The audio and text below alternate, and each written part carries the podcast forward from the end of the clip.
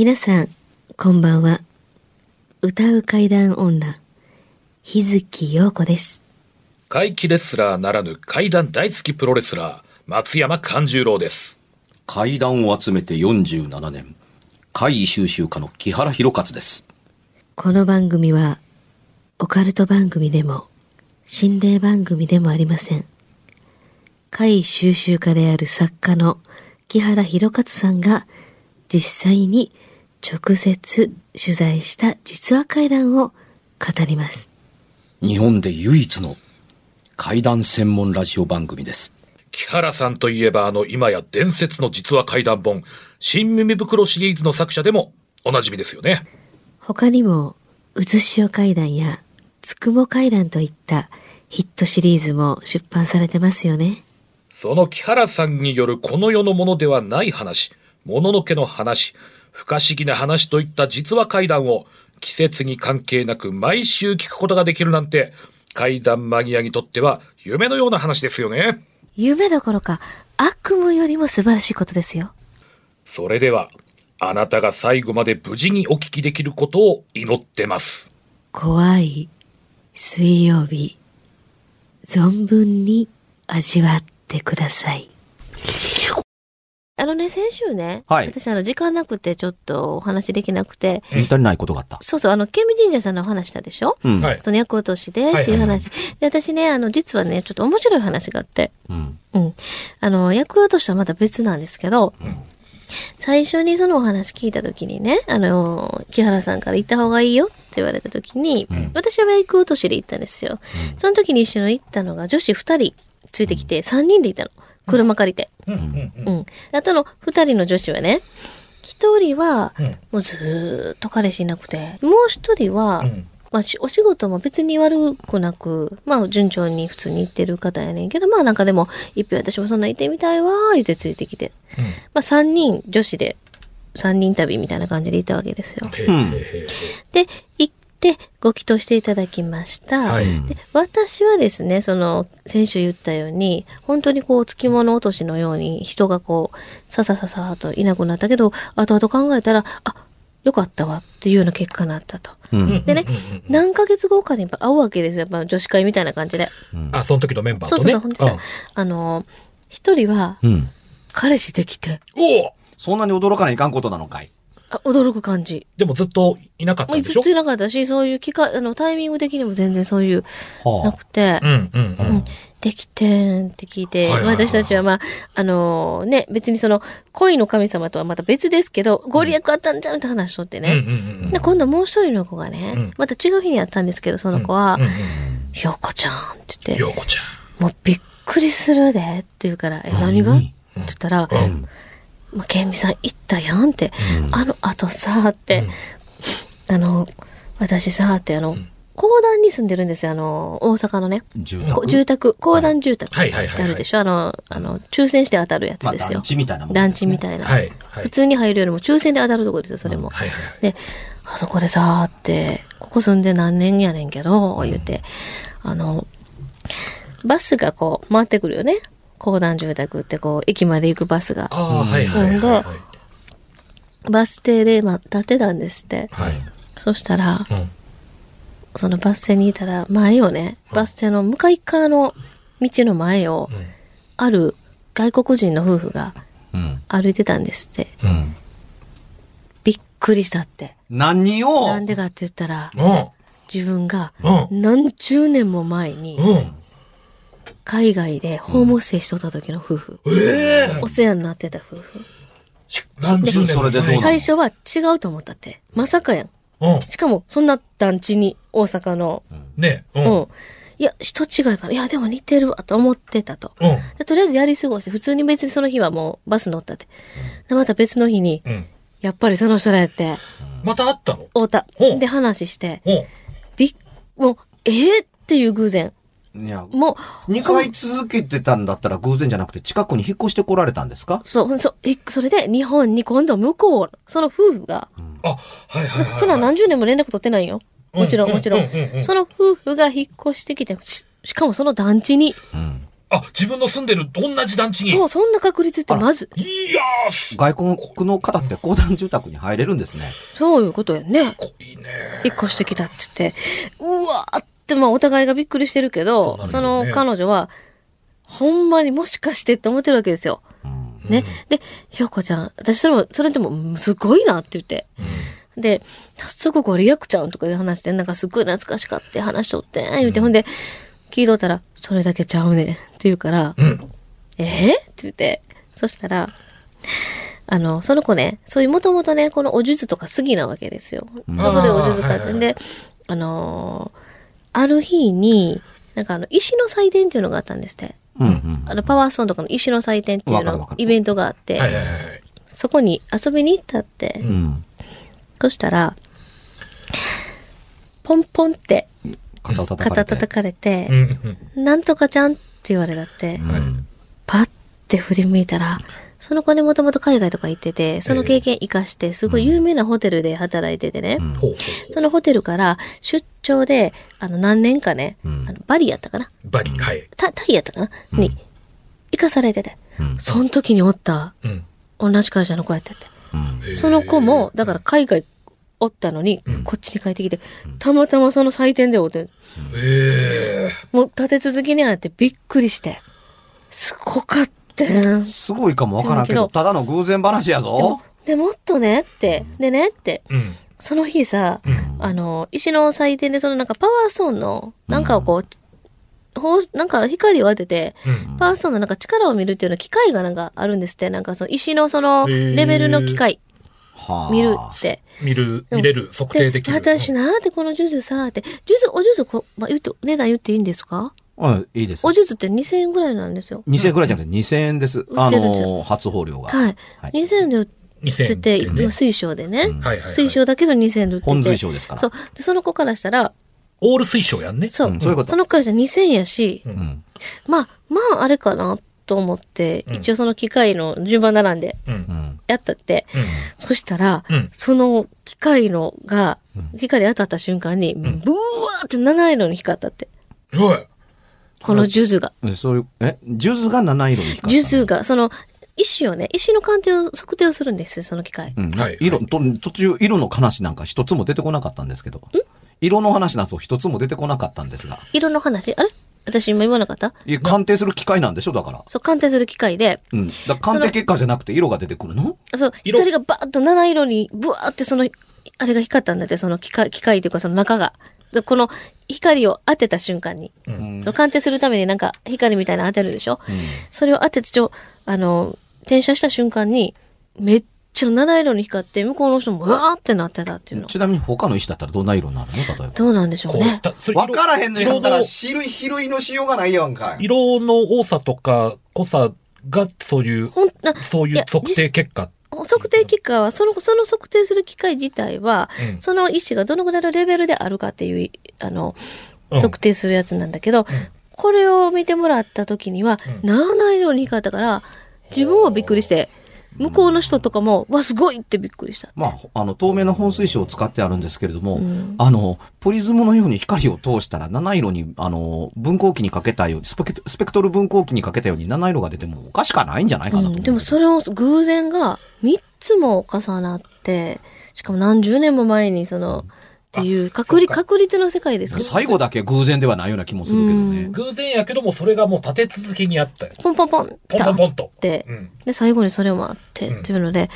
いや、もしかしたらいろんな、その、だから、あの、厄払いだけじゃなくて、もしかしたら厄払いをしたからそういうご縁が、うん。すごい何十年も前にお世話になった家族と会うたり、もう何年も前に働いてた同僚、しかも海外で働いてた同僚そうい。うのはね、どうかわからないですけどね、階段的な話をせんと番組成立せえへんので、うん。あのー、ようこちゃんもつけてるその、金美神社のお術、うん。あのー、とある舞台の試合、あの、芝居の役者さんに、うん。あの、話を聞いて、どうしても僕も欲しいって言われて、うん。で、あ、あのーまあ、うち、なんかまるで東京出張所のように、あのーお地蔵お預かり行ったら、お預かりしてくるわけですよ。はいはい。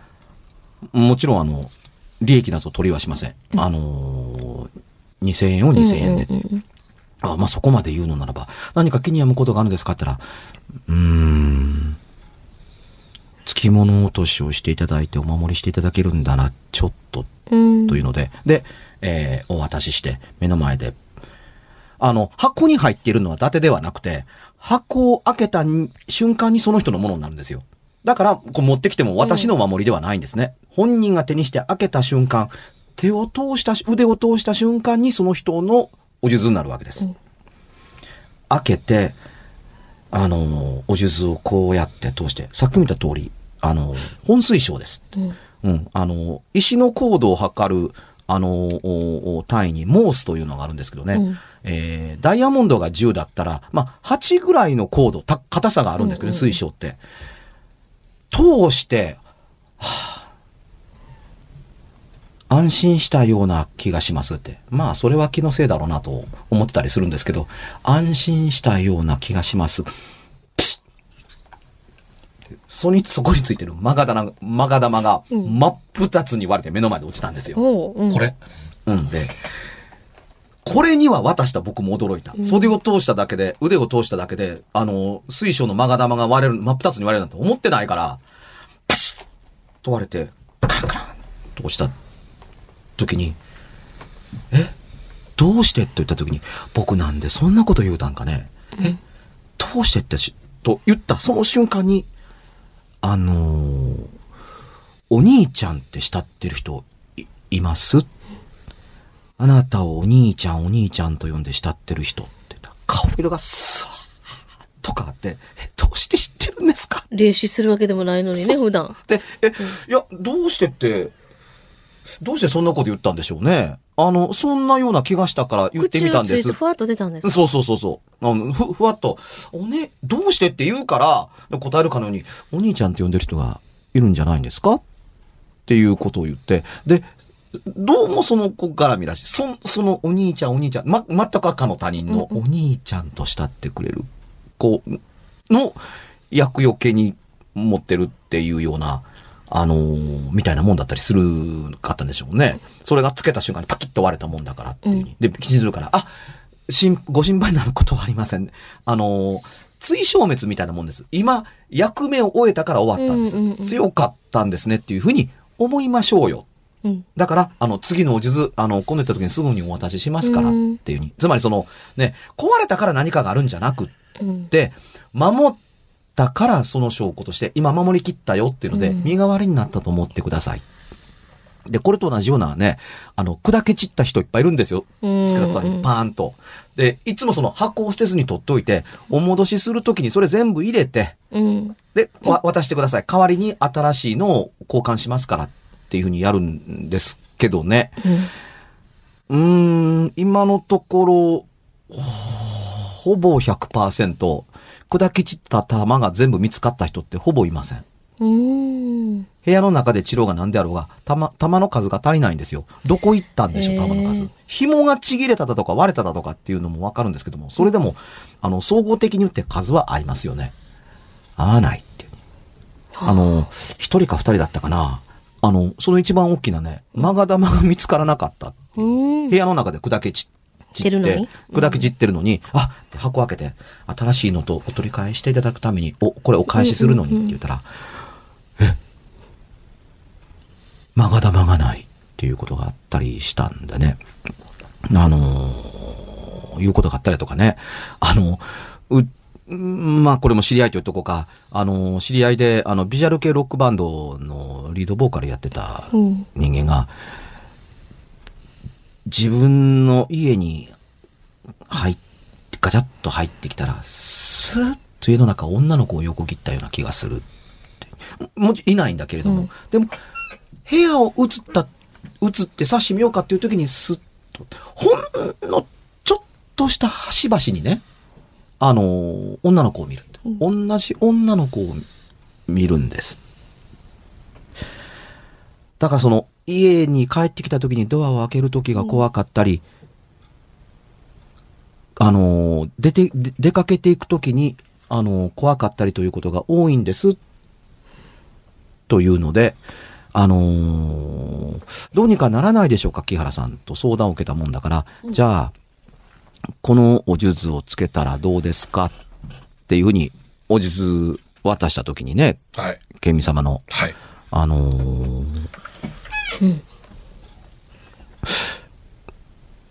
ひょっとしてねって、そういうふうにおっしゃって、それの、それを役だと思っておられるみたいですけれども、うん。その女の子、毎回同じ人で、身に覚えがあるんじゃないんですかって言ったら同じように顔色変えて、ってるファンの子なんです。うん。怖いでしょっていうに、僕の自宅は知らないはずなのに怖いね。さあどうぞって。つけたんですよ。で、つけた次のライブの時に、女の子たちが、あの、楽屋の前で入り待ちをしている。うん。頑張ってくださいね。ありがとう。今日も楽しみます。どうも任せありがとうとかっていう風に言って、こう挨拶しながら、あの、握手したりだとかとかやっていくっていう風に。でね、その入り口の前に、いっつも、あの、一番で待ってる子がいる。つまり、入り口の一番そばで待ってるということは、一番最初に来てずっと待ってるという子やね。あとは行列できて、あの、10階の時の海みたいに左右に分かれてるわけやから、いっつも一番前に、あの、待ってる子に、あ、ありがとうと言いながらその前の子を取った時に、あの、あの、パッとこうね、あの、挨拶に片手をパッと上げて、握手を今しようかと思った瞬間、その女の子がパッと手を引っ込めて、うん。だから見えなくなったんだって。それアクセサリーですか？ってに。うん違うよと。だから見えなくなったんだって。列から離れていった。でその前のライブまでは何腕には何もつけてなかったっていう。その時からその術つけてたら、うん。あだから見えなくなったんだ。あもうだ、あの、彼が思っていたのはこの子ちゃうかなと思ったらその子が、うん。あの、お術をつけた手に触れるのをやめて、だから見えなくなったんだ。と一言言って列から離れた時に、怖っと思いました。あ、そうなんだ。なんでわざわざその話聞かせてくれたん？って言ったら、そのすぐ後でお術が割れて砕け散ったんです。新しいのお願いできますか？うん。みたいなことがあったりするからね。怖いもんやね。もう一つ、あの、これはどうなのかわかりませんけど、ご祈祷までしていただいて、そのご、ごご祈祷していただいてお札いただけますよね。はい。そのお札を毎日ちゃんとかだ、あの、置いてね。うんあの。お祭りしてるわけですねお祭り。して、して、出かける時も、こう、ちゃんとお手合わせて、行ってるし、行ってて、行ってる人がいて、で、ある人と縁が切れたと。だけど、ふっと、ある日、あのー手を合わせて出かける時に、ポーンと、何々帰ってくるぞ。的な言葉というよりももう入ってくるんですね。うんうんえ？何？聞き間違い？ケミ様のお札の話。そうです、そうです。で聞き間違いって思ってたら、ほんまに帰ってきて、それがもう4回も5回も続いてる。何が帰ってきたんって？その、相手が切り、切ろうと思って切って、なそのたんびに、帰ってくるって言われるんですって。ほんまに帰ってくると、そほして。んまに帰ってくるんで連絡あって。うん。うん。で、またなんかわー喧嘩したりなんかして、もうもう二度と来ればもう二度と会わへん。うん。もう連絡先も全部、あの、もう自分の消去してなんかして。でも普通に自分はもう毎朝じゃ普通のもう何もなく、あの、今日も一日いい日でありますようにっていう君様にこう、あの、お参りして出ていくわけですよ。手を合わせて。うん。でもなんかまたある日、ポーンと、その、帰ってくんぞうそれで5回もそれが続いてるっていう人がいるんですけど、それって、いつまで続くんやろみたいなことを言って。それっていいご縁なの？いい、それがいい話として言ってそれがね、それがね、私がね、それがいいのか悪いのかわからない。そこまでは。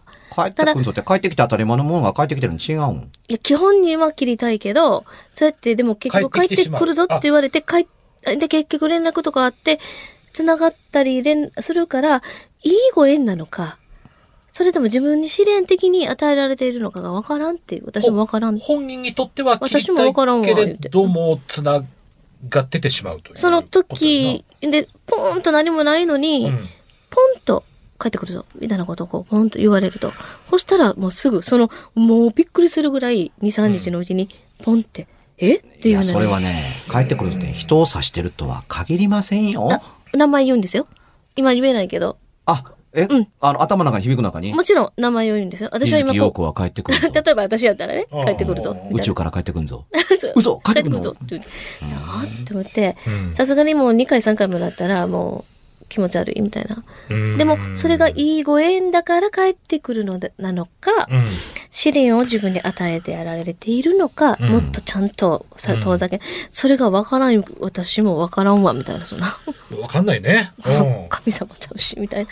そうだよね。うんまあ、あの、か神主さんに聞いてください。曖昧な答えされるかもしれませんけど。聞く方がいいかもしれないね。うんもう一回言ってね。僕はこれまで質問してまともに答えてもらったこと一回もないんですけどね。さあ、私ね、何もわからないので、まあ、答えようがありませんわ。みたいなことをね、ばっかり言われて、嘘やんはっきり言うたやんみたいなことのなのかな？はっ方が多い。きり言うたらあかんのやろかね。いやいややっぱそういうこと決めたら、そういうことでもないとは思うんですけどね。自分でもちゃんと考えるご自身にお力があるという風に関しては、お答えしていただいたことはありません。いっぺんね、講談社引き連れて、あのー取材に行ったことがあるんですよ。うんうんええ、あのー先週話しましたけれども、あのー講談社から新しく出た、あの、開かずの壺という単行本の、うんあの、元の小説現代に載った時のタイトルが、まあ、壺というタイトルだったんですが、うんおまけとしてね、あのー県民神社様にインタビューに行くという特別企画があったんですよ。うんうん。あのーううん、ちゃんとしたたあの答えもらえませんでしたね。あの手この手でね、あの、いろんな質問ぶつけるんですけども、さなんかこうあ、どういうことでしょうか？って、もうさらり、さらりと逃げられて、うん。ただ、あのーその対談の形式のおかげで、今まで付き合っていた中で僕は、県民神社様に通っていて、どんなことがあったのかというのを語って残すことができたから価値はあるんですが、うんあの、返答としてもらってない。で、行ってみるとわかりますけど、あの、ご祈祷に行くと大概ね、その、どういう意味でしょう？あのーこ